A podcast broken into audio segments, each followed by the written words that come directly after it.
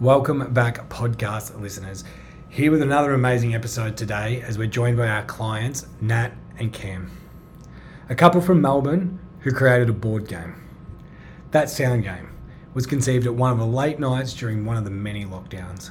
It began as a cut up strips of paper in jam jars and has become the fully fledged party game that you'll hear about today.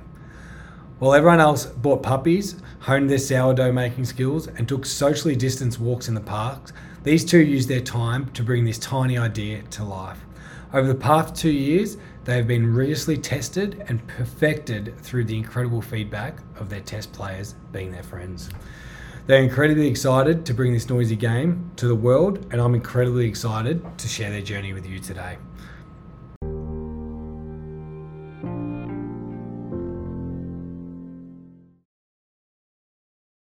Cam, welcome to the Cough Bond podcast. Thanks Hey. for having us.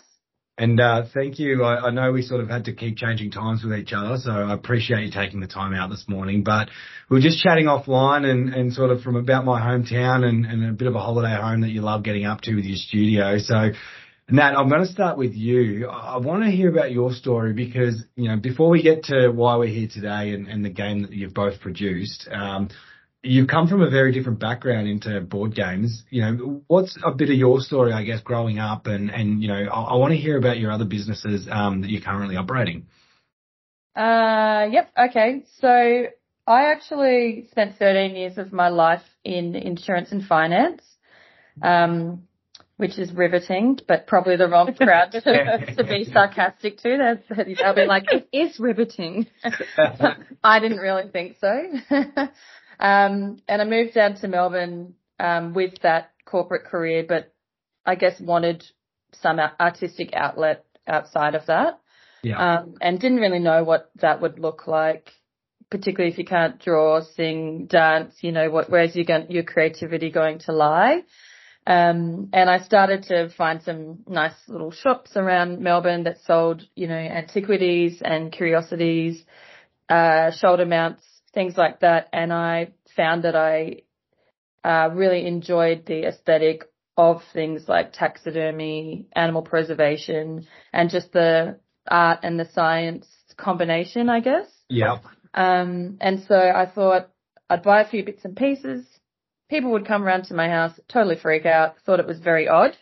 Because you, you, you started, you you started with sort of smaller animals. Is that correct? Yeah, so I was just buying a little skulls and uh like a rug for the house and things like that around Melbourne. And then when people would come to my house, they just thought it was so strange. And I guess that got me thinking, okay, well maybe this is something I'm interested in.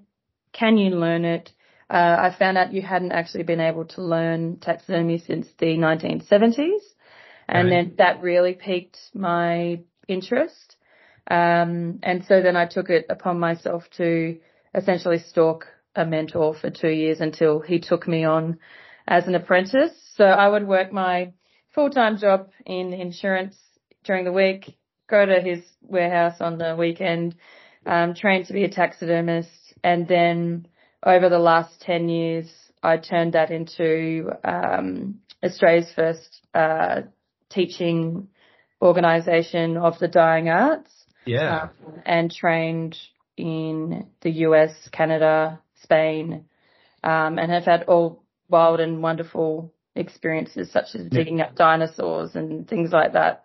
No, so it was quite the pivot from Yeah. uh, from A little bit, little bit different, little, little bit different from our industry and how we're operating over here. But uh, it's big in the United States and Canada. They still have a lot of teachings over there. Is that correct? Yeah, it's it's essentially huge in Europe, UK, Canada, US, um, but they also have uh, museums that have huge dioramas and they switch the collections out. We just don't have anything like that in Australia, so there's no real work in it. And I guess the people who mainly do taxidermy in this country are doing your shoulder mounts, game mounts for deer heads, things like that Yeah. um, which, you know, I guess produces a different market and also people aren't very willing to share because they're not full time in that role. It's also something they're doing as a side hustle on the weekend.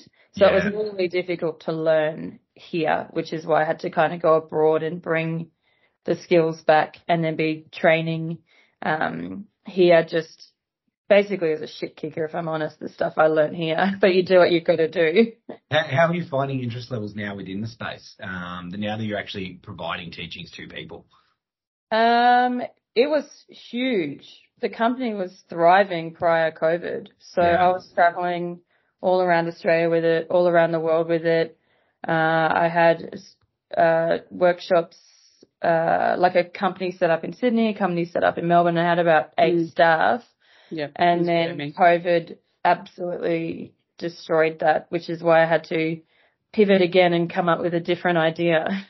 Which we'll get to. No, I love that. And Cam, now you're you're coming from a completely different industry. Well, I don't think a lot of people come from um, Nat's industry anyway that she's working in now.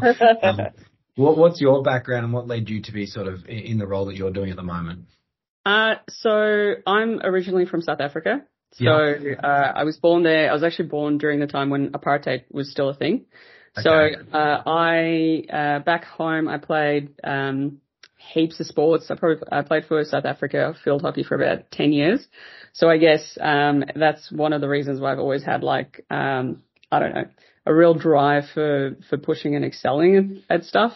Uh, and I studied architecture, but I realized that that's not really what I wanted to do. I sort of, I was really passionate about wanting to lead a team, but I still love the industry. So that sort of led me down the path to do project management in that construction yep. space. So I started my career in South Africa. Um, property is generally cheap there. So I'd already bought a house by the time I was 24, um, a little place, I had a car, I had the job I wanted, but then I was like, I'm just bored. I haven't done any experiencing any traveling. So I was like, okay, fuck that. I'm gonna, just going to sell everything. I'm going to move to the other side of the world and I'm just going to give it a go. What so, made you choose Australia at that point? Uh, uh, I fell in love with someone else at that point. She's from Australia. So I was like, cool, I'm just going to do the weird romantic thing and move to the other side of the world. Terrible idea. Terrible idea because you shouldn't give up your whole life for someone. It's a lot of pressure. Uh, so that didn't work out, but then I was like, this is a place I want to give it a crack because the construction industry, for anyone that knows it, is booming most of the time if the economy is doing well. So I stuck around and 10 years later, I feel like I'm doing pretty well for myself. Um, I'm one of the youngest uh, business leaders at my company. So it's APP, which is one of the, um, they're one of the leading, uh, consulting, uh, project managers in the country. So, nice. uh, yeah, I feel like, you know, I, yeah, I feel like I've just put my head down, done heaps of work. And also I've got that thing that Nat has as well is like, even though I've got my nine to five, I'm always looking for something else to do. Like I'm just. It's called being workaholic. Yeah, being a workaholic. But I think I think a, generation now does look for more um, than from that nine to five. You know, what else can we get involved in? Um, what what else is out there? And because we're so connected via media today and social media and things like that, we we are seeing others do different things, and it's like you know, what else can we do? And I think that thought pattern always comes into us. Yeah, exactly. And I mean, I've always um, I've always been someone who's like super young at heart as well. So when Nat came to me with the idea of a board game, I was like, hell yeah, like this is so cool. Like board games are that weird thing in society. Like adults are, they just forget how to be playful or how to have fun. But board games are that weird little like niche in society where society's like, okay, it's cool. You can now let your hair down, have fun, be a kid again. So I guess that's why I really love the idea of a board game. And when you brought it to me, I, I think you just spoiled the reveal. Oh, uh, well, no, I'm I'm happy with I'm happy with I thought it was a good segue. I was like, well, I'm I'm agreeing with Cam. I reckon you did the good segue for me. That's a perfect segue. but a board game and so Nat, it's your idea. I'm, I'm holding it in my hand at the moment, and, and, we'll make sure we put the links out so people can see them. But where did the idea come for a board game from you? Um. So obviously, my business Rest in Pieces was had really taken a hit. Um, and there was always this view, I guess, in the creative arts industry, so it'll bounce back, it'll bounce back, it'll bounce back. And it just wasn't bouncing back because we continued to get lockdown, so it's just near impossible. Um, so it's a really stressful time. And I guess in that time I did what everyone else did in COVID, which is drink, and then ended up on uh, the the couch with some friends one night, And I, we were actually, I don't pull out many games. And when I do, it tends to be a party game. I like games where you can yell and be competitive and be a bit of a fool. Um, I'm not really, you know, a chess player or a Catan player, although I must say I quite like both of them now. Yeah. Um, but so we were kind of doing something else with another party game. For whatever reason, that ended and I was just left with a friend on the couch and I was kind of pulling out cards and I said, Oh, you should do this one as a sound. And he was kind of doing it. And then I was like, now you should do that with your hands behind your back and do sounds. And then just, I got thinking and I'm like, why? I'm like, first of all, it was really fun. It's just stupid to make sounds with your hands behind your back and move. And it's a really unique mechanic. But then I kind of had what I thought was a light bulb moment. I'm like, why are there no sound based games in the market? So you have your Pictionaries where you draw. You have your taboos and your craniums and your articulates where you play with words in a party game sense. Um, in cranium, you also throw in sculpting, mm. things like that.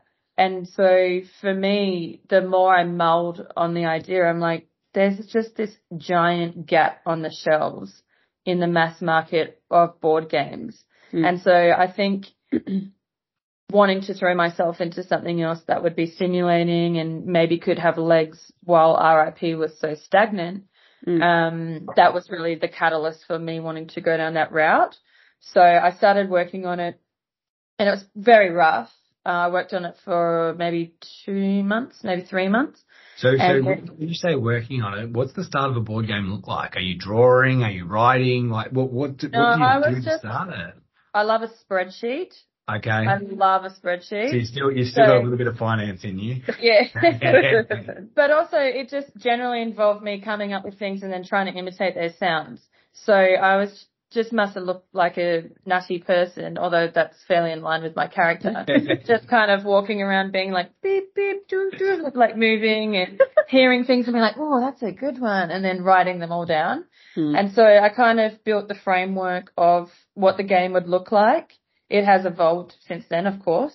Um, but I guess also when I was in insurance land and rest in pieces land, I wrote training programs. I've written books. So writing instructional things and ways to train and ways to do things in an interesting way comes really naturally to me. Um, so I worked on it for about three months and then in true Shark Tank style, dressed up in a little suit, went to Cam. She didn't know what I'd been up to and gave her a clipboard and then presented my multi-million dollar idea and then uh, kind of asked if she wanted to come in on it. nice. So, mm. Cam, when you first seen this, what was your thoughts? Um, I mean, what was, did you think I'd been working on? I didn't think about it. Oh. You just said it's a secret, and I was like, okay, I guess it's a secret. That would have done my head in. so no, I didn't think about it much. But when you presented the idea to me, uh, yeah, like I said to you, I um uh, earlier, I was like, yes, I'd latched onto it because it's part of one of the things I believe in. Like, I think adults should be more playful. So I was like, this is really cool. Uh, and also it's an exciting project. I mean, we'd also toyed with the idea of doing a kids book before that, and that sort of didn't really, I guess, build the momentum or the energy. And then when you said you want me to come in on this, I was like, all right, let's give it a crack. And I think that my, my mindset is I always think it's going to be a million dollar idea and I'm going to work as hard as I can to make sure that happens. Yeah. Um, but also if it doesn't, I'm not going to be disappointed. We're going to try something else. So I think we're pretty aligned in that, although you were like, no, it has to be a, a success.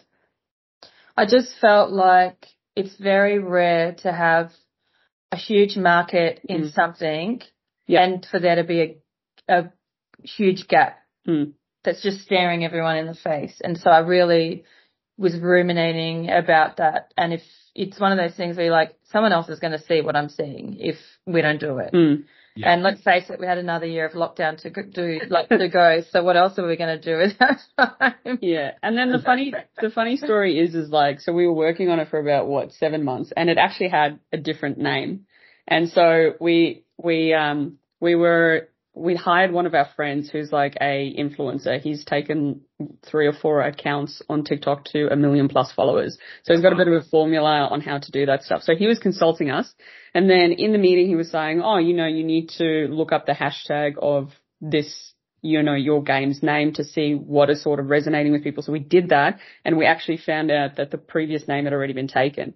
And okay. this was like two weeks before we are meant to go to prototype, wasn't it? Yeah, and it was this. It was like a kids. It's game. like this kids game that had that name that had only just launched. So when the whole time we'd been working on it, obviously we'd name checked what have you, but until someone launches, mm. you don't know. And so their product is nothing like ours and hasn't actually taken off. But um, that was that was at the time like quite a blow. And you always think, well, the project's ruined. Mm. It's never going to be the same and blah, blah, blah. But I guess if COVID taught you anything, you learn to pivot. Yeah. You just pivot. You have to just keep pivoting. And particularly being an entrepreneur, you have to pivot. Um, so we pivoted and that ended up being the best thing for us. So I don't, I don't think there's ever been a startup that hasn't had to pivot at some point um, within their business growth. So tell me about the process, I guess, of getting to prototype and, and going through that as well. Um, you know, I'm actually fascinated to know, you know, there's the concept, there's the idea, um, which we'll, we'll talk about, but you know, what's the next stages of getting this to market? Um, yep. So for us, obviously getting a little prototype going is really important. Um, and we had to do that through the US because you can get kind of small sample sizes of board games done. Yeah. You don't really have an offering for that in Australia. And actually it's quite rare in the world to just be able to get your kind of one, one ten game pocket size sample. You pay for it through the roof, yeah. but you need mm. a, a functional prototype to, to play test. So even things like the size of the cards, how it feels in the hand. Does your fingers cover the words on the card that you need to be playing? Because ours is a fast paced game. Um, things like that you, you need to test. So we got that, uh, done over in the US. And then, um, playtesting itself is essentially you just harassing every single person you know. And, uh, so how did, how did your friends at the start, um, you know, take to the game? I remember one of my friends, Karen, said to me, "Oh, like this is a real game. Like it's this could like this is like real. Like this is a game that people are gonna buy." I'm like, "Yeah, what do you think I've been doing for a year?" I like I don't think people take you seriously. Mm, um, yeah. A lot of people talk about projects, and as it turned out, we've moved remarkably fast now that we understand the, the industry. The, the industry and the global industry more so. But I think my naivety of just saying like, oh, well, you have an idea, you can just make a game and it can blow up. I mm. think that's probably been the best thing for us because if I knew anything about the industry, you would know that it hasn't happened to anyone since Cards Against Humanity. So it just yeah. doesn't happen. Um, but I was like, why not? We can do that. um, so, uh, after the prototype, um, step two is harassing everyone to play it. Step three is for me, it was having a huge ego and wanting to fight all the feedback. And step three for me was convincing Nat to adopt some of the feedback. well, that's why that's why it's a partnership when you make the game work together. Yeah. so then we had to make some changes, um, yeah. and actually now we're really good at making changes because yeah. we don't have friends telling us we've got the likes of the biggest players in the world saying it needs these tweaks, mm, um, yeah. which is amazing. And I guess that's the other thing as well. Like even though we've already launched to market, we're still making changes to make the game better. Mm. Um, okay. so I guess so it's are like versions. Are they versions that come out in that regard, or is it just a change of the game? No, it's just there's slight changes. Like some of the more difficult cards have been removed and replaced with ones that are a little bit easier, which you don't really need a version change for that because games yep. pivot, language pivots, uh, yeah. Ideas, concepts, political topics, age. So that's just fairly normal in that industry. Um, and so yeah, we took on the feedback and then my strategy from day one had always been this is a sound based game. The biggest platform in the world is a sound based platform, TikTok. It's not really about us getting people to follow our brand and for us to spend all this money on advertising that we don't have. What we need to do is find people that will make content around our game because it's mm. it, it, it is literally created for the the monster that that drives sales right now and engagement, yeah. which is TikTok. Um, and again, that hadn't really been an approach in our industry. So knowing that that's the route that I wanted to take, I then went ahead and this was a big leap of faith. Um, and we decided that we weren't going to do a Kickstarter, which is the which is the normal route.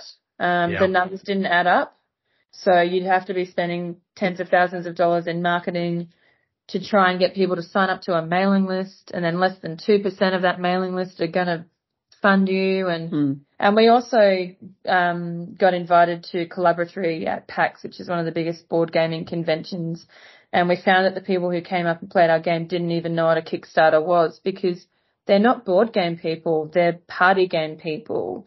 Yeah. And so for me, those numbers didn't add up. So I said to Cam, the money that we would have spent on that, we should just go to print. We should just print a thousand units ourselves. And then I set up, and this took quite a long time and was a total pain in the ass, but we set up fulfillment in the US, uh, UK and Australia. And so I had uh, 500 units sent to Australia, 250 units sent to the UK, 250 units sent to the US. And um, then our first piece of content kind of dropped. We spent $900 on it. And I remember waking up that morning and being like, oh my God, Cam, we have 10 sales. I don't know what's going on. Something's going on. And then it just continued to blow up. Within four hours, we sold out in the US. And within four days, pre-sales. we had to launch pre-sales. Within four days, we sold out worldwide. And at the end of that week, we had sold 4,000 units in pre-sale. Um, because that one TikTok that was also shared on Instagram has over 10 million um, views. Views, yes, yeah. Wow. It is the power of the new media, I guess, and advertising. And I think, you know, that, that's incredibly smart in the way that you, because, you know, paying for SEO and paying for Facebook ads and it's just, it's just not going to work anymore. Yeah. I mean, what I will say with that is I think initially we did have to, we did have to think about where is our audience and go where your audience is. Yeah. Um, is the first thing I will say. And then the other thing is just on the Kickstarter. We didn't understand Kickstarter. Like we were trying to research it as much as possible, but we just didn't get it. So I guess that's, I don't know, one thing we're learning is if you really don't get how something is going to work for us, maybe that's just not the route we need to be going. And also, we're yeah. business people. We come from a different background. If the numbers don't add up, they don't add up. Mm. Yeah. So it and just didn't make any financial sense. And you haven't had to give away any equity within the business either.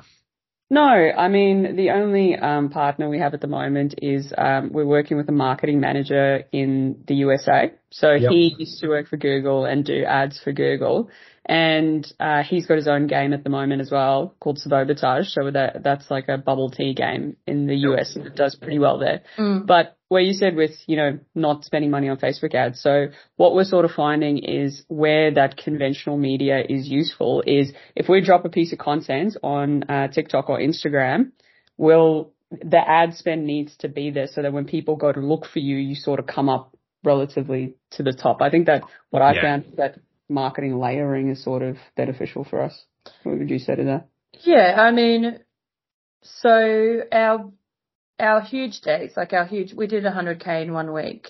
That comes from blowing up on, say, a TikTok.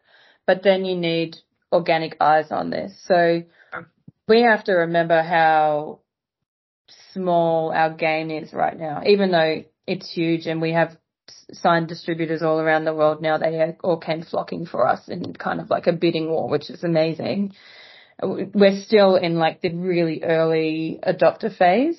And so you've got to get eyes on your product because, you know, families, mum and dads, people in middle America, maybe they're not on TikTok, but they love these style of games. So Facebook and Instagram advertising is fine. You're never going to get huge results, But as long as you're getting a return on your investment, then it's worthwhile to do it for that brand awareness. Um, and we're really fortunate with the money that we spend on Instagram and uh, Facebook now. And we didn't do that for many, many months. No, we this didn't. is quite new. Yeah. Um, we're getting a um, uh, 6.2 is our return on investment right now, which yep. is kind of unheard of because usually it's like, you know, two, two's good. You know, if you, if you, if you double your money, that's good.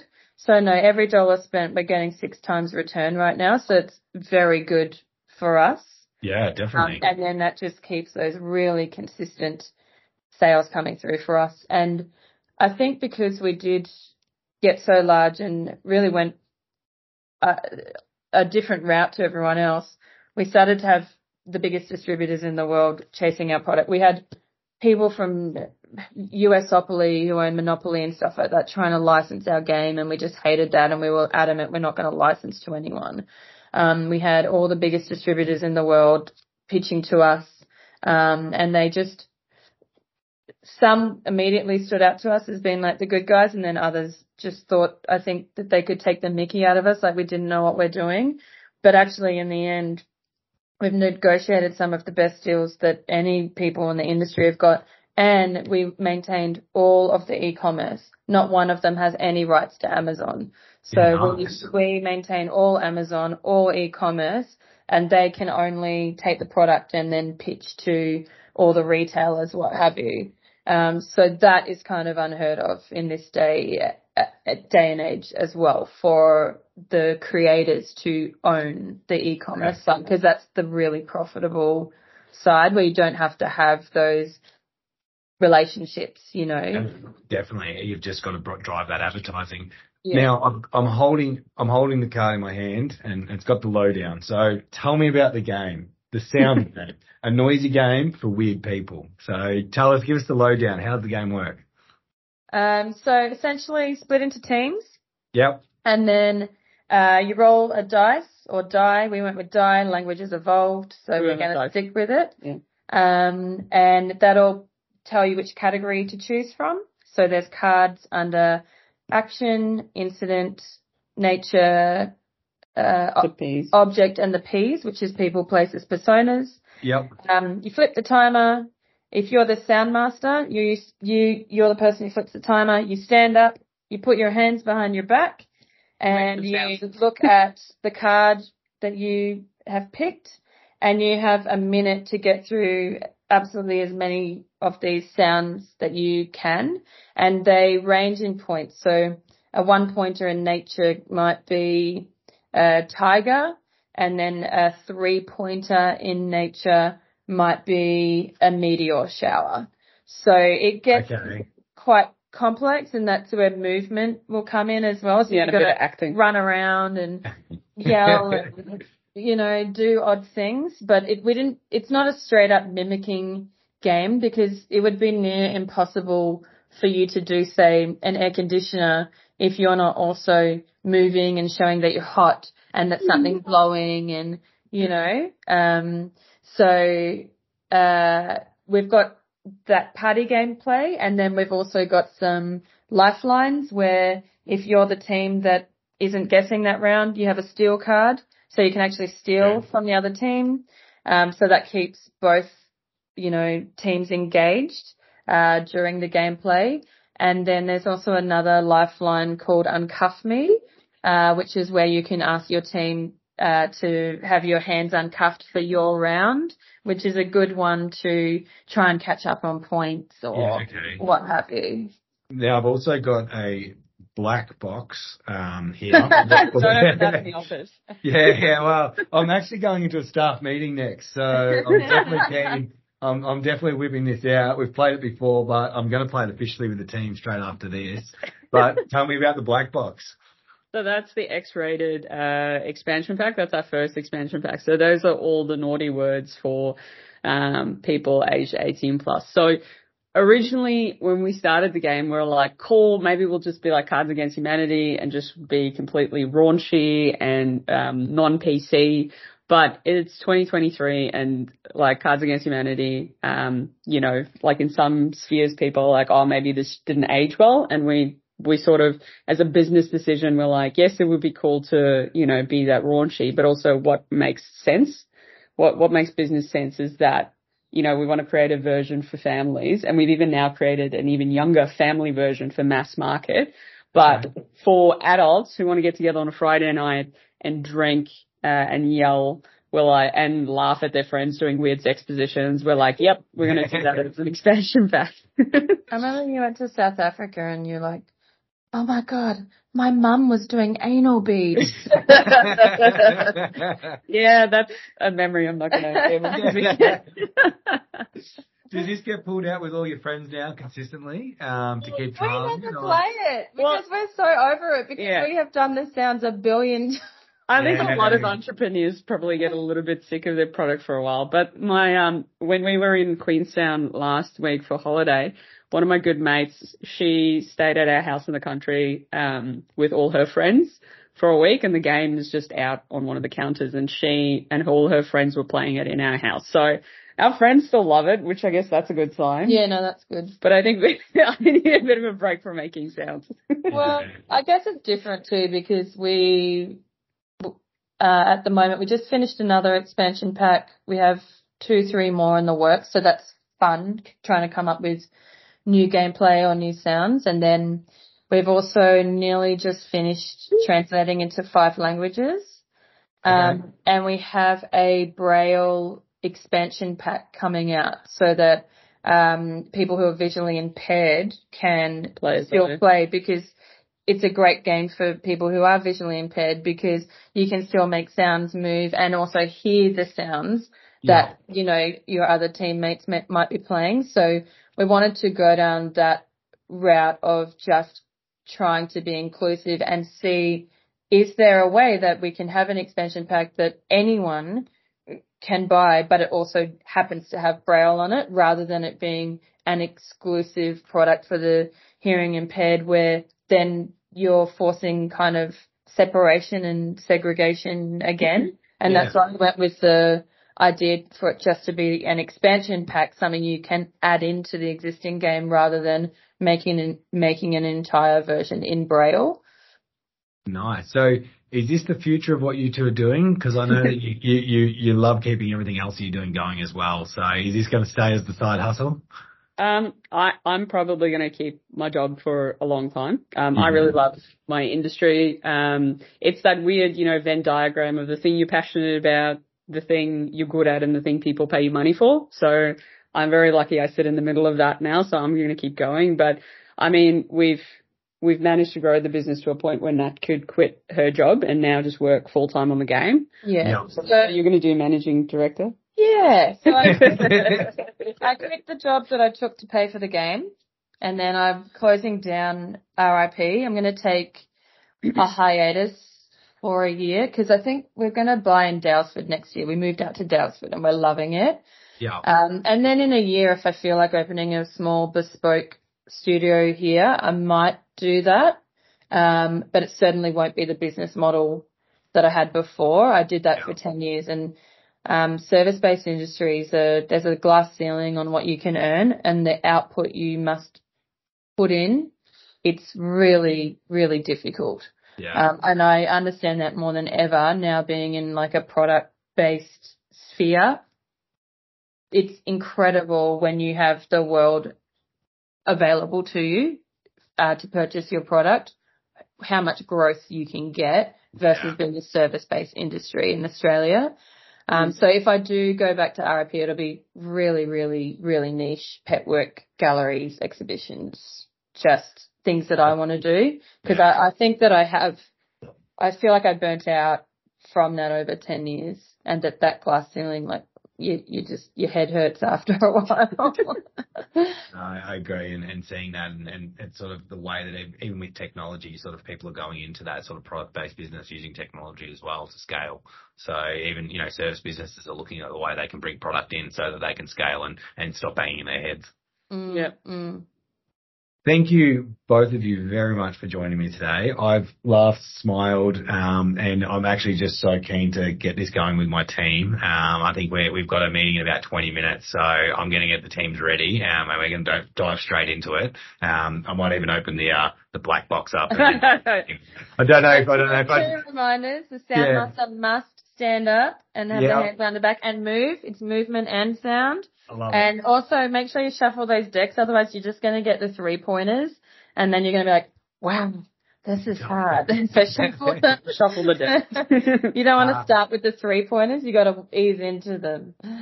I love it. Thank you very much for joining me. I, I know it's sort of you know you're both very busy um, with everything going on, so I, I, love I love that you've taken the time to join me. No, thanks for the thanks, opportunity. Jamie. It's really great to talk about our game and get it out there. Yeah. Awesome. I'll send it out probably hopefully today actually, um, with all the links. So thank oh, you. Awesome. Great. Nice to meet you. See ya. See ya. The Bond podcast is a product from Kofkin Bond & Co., which we are an authorised representative of Count Financial. All information in this podcast is for education and entertainment purposes only. It is not intended as a substitute for professional finance, legal, or tax advice. The hosts of the Kofkin Bond podcast are not aware of your personal financial circumstances. Before making any financial decision, you should read the product disclosure statement and, if necessary, consult a licensed financial professional.